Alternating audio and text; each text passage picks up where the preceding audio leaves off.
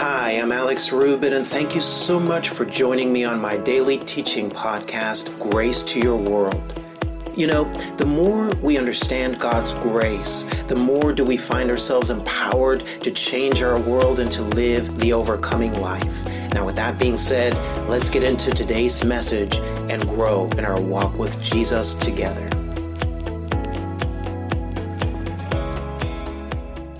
Uh, when do we receive the Holy Spirit?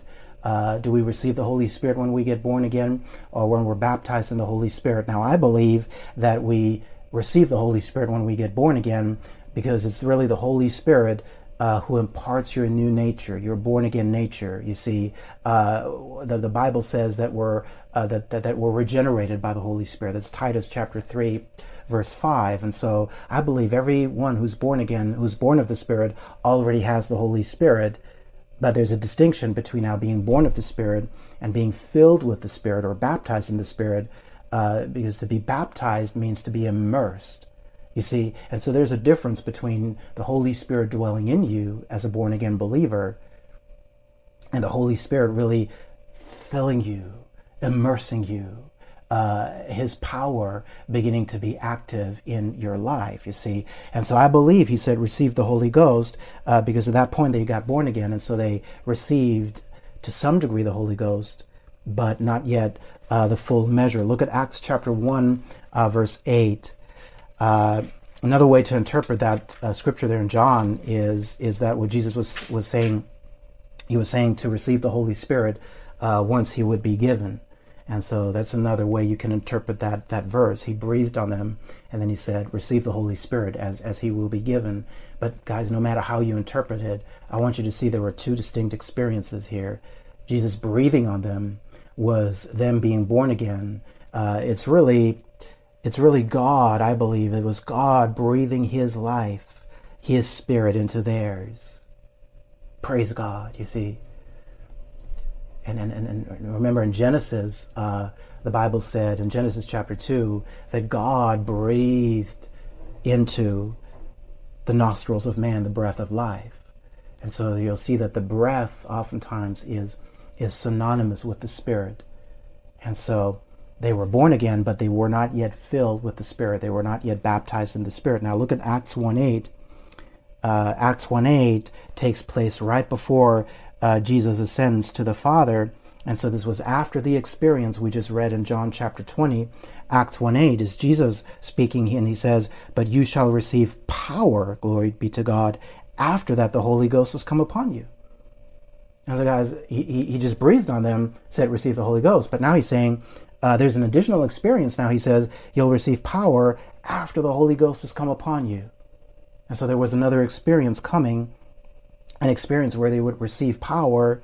And he says, and, and you shall be witnesses after you receive the Holy the baptism of the Holy Spirit. He says, you shall be witnesses unto me, both in Jerusalem and in all of Judea and in Samaria and unto the uttermost parts of the earth. And now let's look at Acts chapter 2.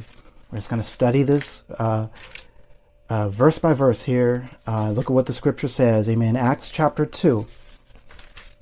Glory be to God. Now, what does uh, this uh, second experience of the Holy Spirit uh, with the Holy Spirit look like? Well, let's start here reading here in verse 1.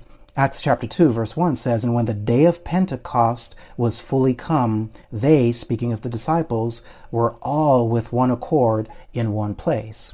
Verse 2 And suddenly there came a sound from heaven as of a rushing mighty wind. Glory be to God. And it filled all the house where they were sitting. Verse 3 And there appeared unto them cloven tongues like as of fire, and it sat upon each of them and verse 4, this is what I want you to see. Verse 4 says, And they were all filled with the Holy Ghost. And watch this, guys. And began to speak with other tongues as the Spirit gave them utterance. And so they had had an experience of Jesus breathing on them. Now there was a second experience where the Bible says uh, they were filled with the Holy Ghost. That's the baptism of the Holy Spirit. And the evidence that came was they began to speak with other tongues as the Spirit gave them utterance. Remember, the Spirit is the one giving the utterance, but we, we're the ones who have to open our mouth and actually uh, do the talking. Amen. And so this was really uh, where the disciples received uh, their power. And guys, I want you to understand uh, the tremendous transformation that took place as a result. You know, up, up until that, we just read uh, the disciples were, were hiding out for fear of the Jews, uh, fear of persecution.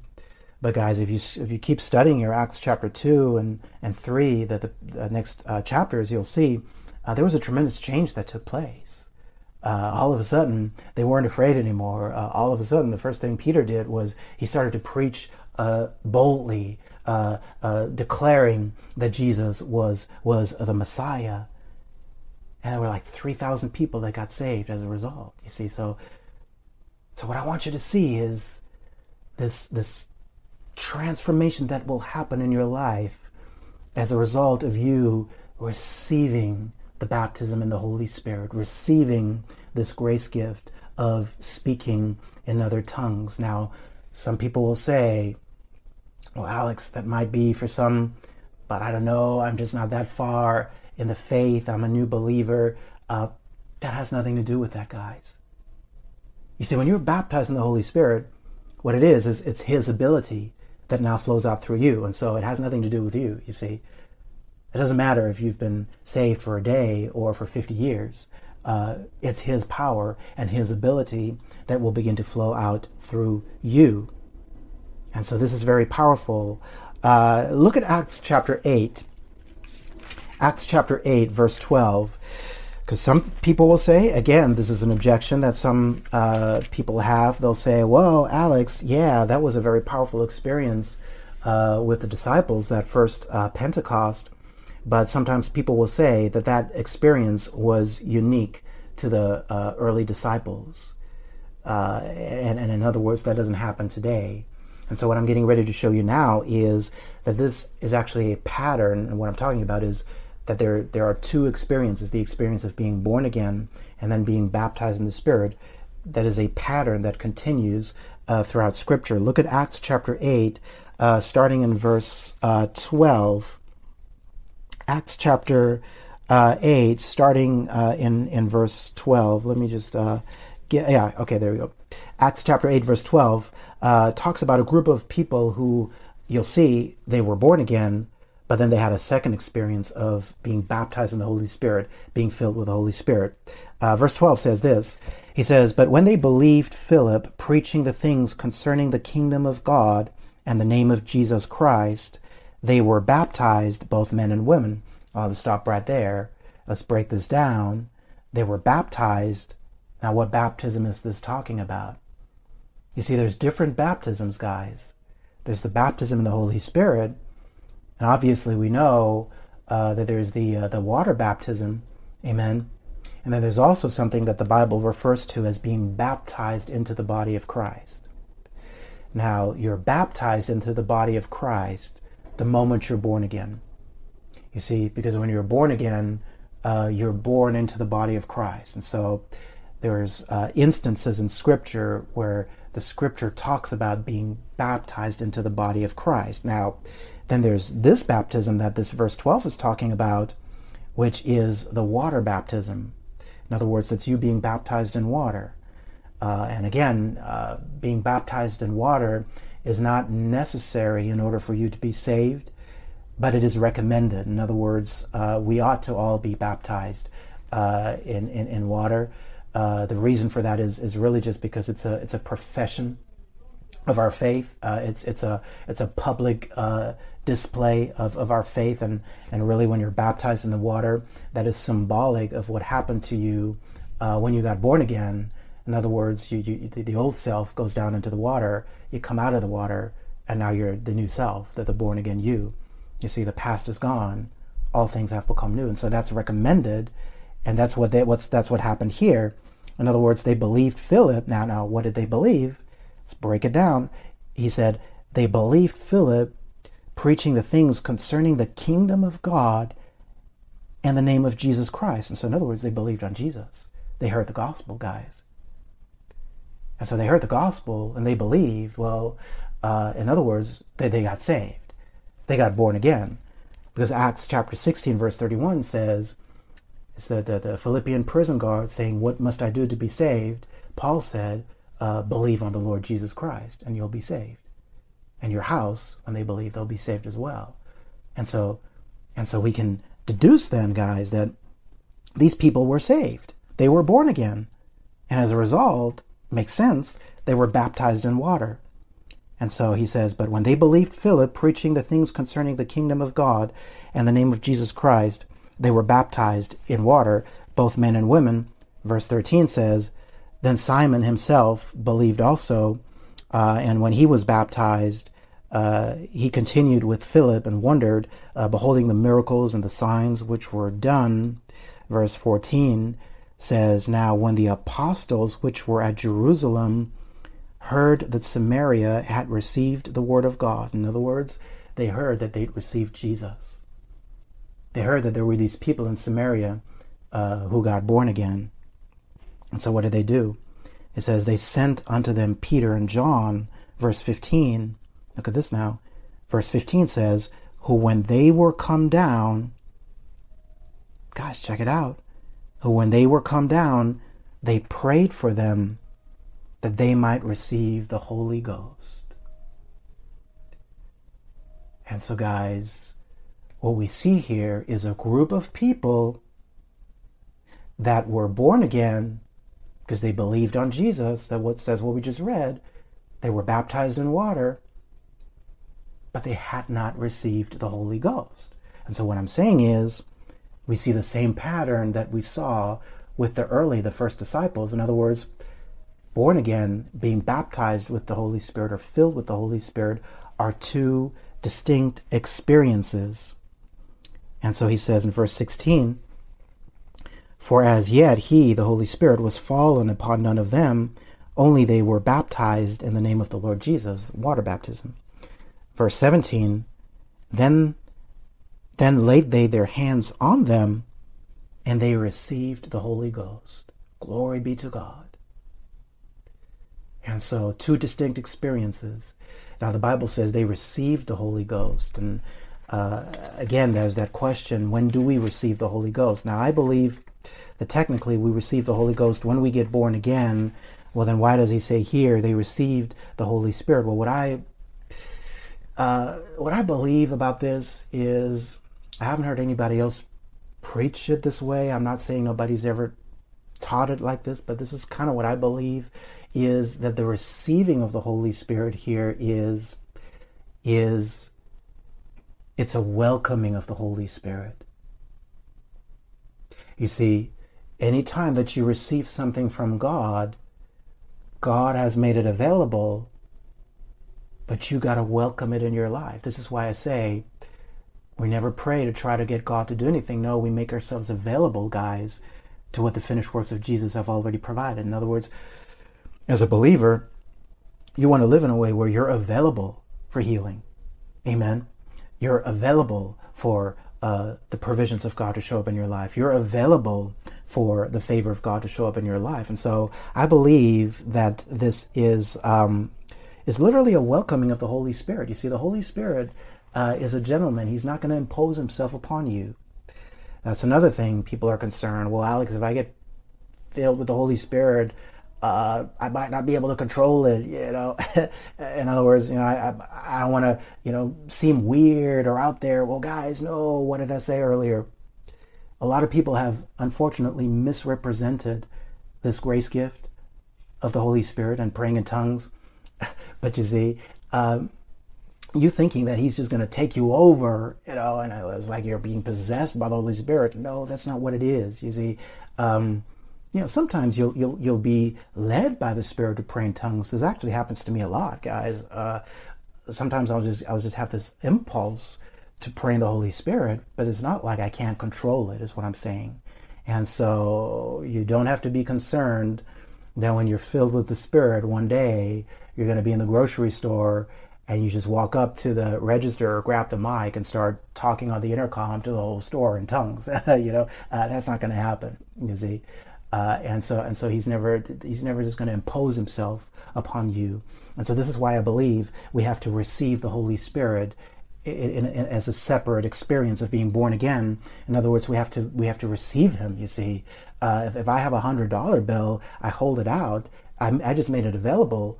Uh, but in order for that transaction to be complete, uh, you got to receive it. in other words, you got to reach out and grab it.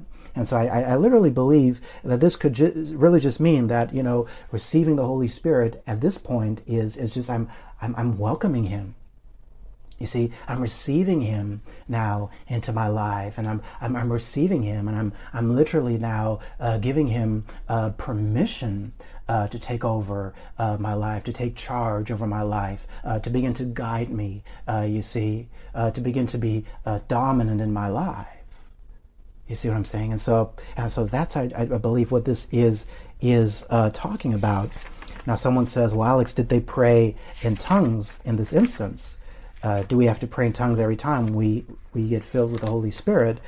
Um, look at verse 18. Uh, verse 17 said, They laid their hands on them and they received the Holy Ghost. Now, verse 18 says, talking about this guy, Simon, says, And when Simon saw that through the laying on of the apostles' hands the Holy Ghost was given, uh, he offered them money. and, and, and of course, Peter uh, went on to, to rebuke him and and, and, and there's all that. But but what I want want to show you is, well, there must have been some outward sign in order for this Simon guy to see that they received the Holy Ghost. And so being consistent with Scripture, guys, being consistent with the pattern of Scripture that we're seeing we can assume that even though the Bible does not record that they spoke with other tongues, we can deduce that Simon saw they received the Holy Ghost because he saw and he witnessed them praying in the Holy Ghost. You see, praying in the Holy Ghost is called uh, being baptized in the Holy Spirit with the evidence of praying in tongues. In other words, uh, praying in tongues is the initial evidence that a person has been uh, filled with the Spirit. And so, so that's what I believe happened here. And if we had time, we could look at other instances here in the book of Acts uh, where you see uh, the same thing happening. People are receiving the Holy Spirit. They began to uh, pray in tongues. Now, uh, in the few minutes we have left, and, and I'll just continue this next uh, Wednesday, head, head, on over to 1 Corinthians chapter 14, verse 14 uh, 1 Corinthians 14 14 uh, is I want to now address what exactly is praying in the Holy Spirit. Why is it so powerful? What exactly is going on when we're praying in the Holy Spirit? 1 Corinthians uh, 14 uh, 14. Now, uh, simply put, what happens is when we pray in our heavenly prayer language, as I said earlier, what happens is it's that's the it's the born again part of us, our spirit, who is doing the praying. And when your spirit is praying, Holy Spirit is giving the utterance, Holy Spirit is praying through you, and at the same time your born again spirit is praying. Um, what, what what what's so powerful about it is is that when you when you pray in, in your heavenly prayer language, we said we saw earlier, you're praying the perfect will of God and you're praying the perfect will of God, guys, free from the interference of your mind. Remember, Paul said, Now we know in part. He's talking about the knowledge we have in our minds, it's in part. So I was saying, you know, no matter how much you think you know, our knowledge is very limited. You see, our brains are minuscule compared to God. That's why it's crazy when people try to, uh, you know, come up with all these arguments against God, like you with your little peanut brain. Uh, don't take this the wrong way, but our brains are little peanut brains, okay? Uh, compared to God, uh, you with your little peanut brain would never be able to comprehend the full scale of God. You see, God is infinite, guys. Sometimes we gotta take God out of the little box that we put him in. Uh, you know, take God out of that little religious box. God is infinite. There's always more to learn about God. I believe the revelation in Scripture is perfect, but guys, how many know the Bible says the secret things belong to the Lord? And so, what I'm saying is, there's things about God that we don't know, that we will never know, uh, because I believe, personally, I believe we wouldn't be able to comprehend it right now. And so, that's what Paul is saying. When that which is perfect has come, That's when we see Him face to face. We're no longer limited the way we're limited now. But you see, now we're limited by this mind that we have, and, and by being in in the flesh, being in this in this in this um, in this realm, in this fallen uh, uh, physical realm. And so we're limited. But man, when your spirit is praying, you're praying without limitations, you see. And so you're praying the perfect will of God, free from the limitations of the mind. Guys, uh, that is very powerful. Uh, now look at uh, verse uh, 14. And I, yeah, I'm pretty much almost out of time here. guys, I don't know. Time just flies. I don't know if it's just me, but it's like, yeah, I don't know time just speeds up, I guess, when you get into the Word. Amen. uh, well, uh, he says here, and we'll just continue next Wednesday, like I said. Um, 1 Corinthians 14 14 says, Paul speaking here to the Corinthians, he says, For if I pray in an unknown tongue, so in other words, when, when I pray in an unknown tongue, now let's let's break it down. First of all, it's it's prayer. When you speak in an unknown tongue, that's prayer. He says, When I pray in an unknown tongue, there it is. My spirit prayeth, but my understanding is unfruitful. And so it's the spirit that's doing the praying, free from from the limitations of, of the mind. And guys, uh, as I'll show you next week, uh, praying in the Holy Spirit is one of the most powerful ways to intercede. It's, it's the, it's the, the highest form of intercession is praying in the Holy Ghost. Because you don't understand what you're saying. You know what? Satan doesn't understand it either. You see that the reason that Satan has tried so hard to discredit praying in the Spirit and, and the baptism in the Holy Spirit is because he's terrified of it, guys. He's terrified of it. As long as Satan can keep you in religion, uh, he's got people, believers, powerless in a sense. But man, when you pray in the Holy Ghost, you pray about things you don't know about. You're praying the perfect will of God. Even the enemy doesn't understand what you're praying. And so watch this, you're not limited by your mind, and so your own doubts don't get into the way. Uh, and I'll show you this next week as well that when you pray in the Holy Spirit, you always want to, just like any regular prayer, you want to pray believing that you receive what you're praying for. Someone said, Alex, I don't know what I'm praying for. Friend, it doesn't matter. You're praying the perfect will of God. And so you believe that you receive every time you pray in the Holy Spirit. I'll show you next week where the Bible talks about when we pray in the Holy Spirit, we release most holy faith. Most holy faith, not just faith, most holy faith for those things to come to pass. And so it's extremely powerful. Uh, look at verse 15, and we'll finish here for tonight. Uh, verse 15 uh, says this He says, What is it then?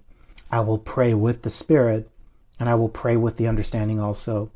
I will sing with the Spirit and I will sing with the understanding also. And so what he's saying is, is uh, there's a there's a time for both. There's a time to pray in the Spirit, and there's a time for you to pray with your understanding. And so what we're saying is, we're not saying that praying in the Holy Spirit is going to take the place of you praying with the understanding. You praying with the understanding is you praying in your regular language, uh, whether that's English or maybe you're watching and you, you, you, have another language that you speak in. And so that's you praying in the understanding.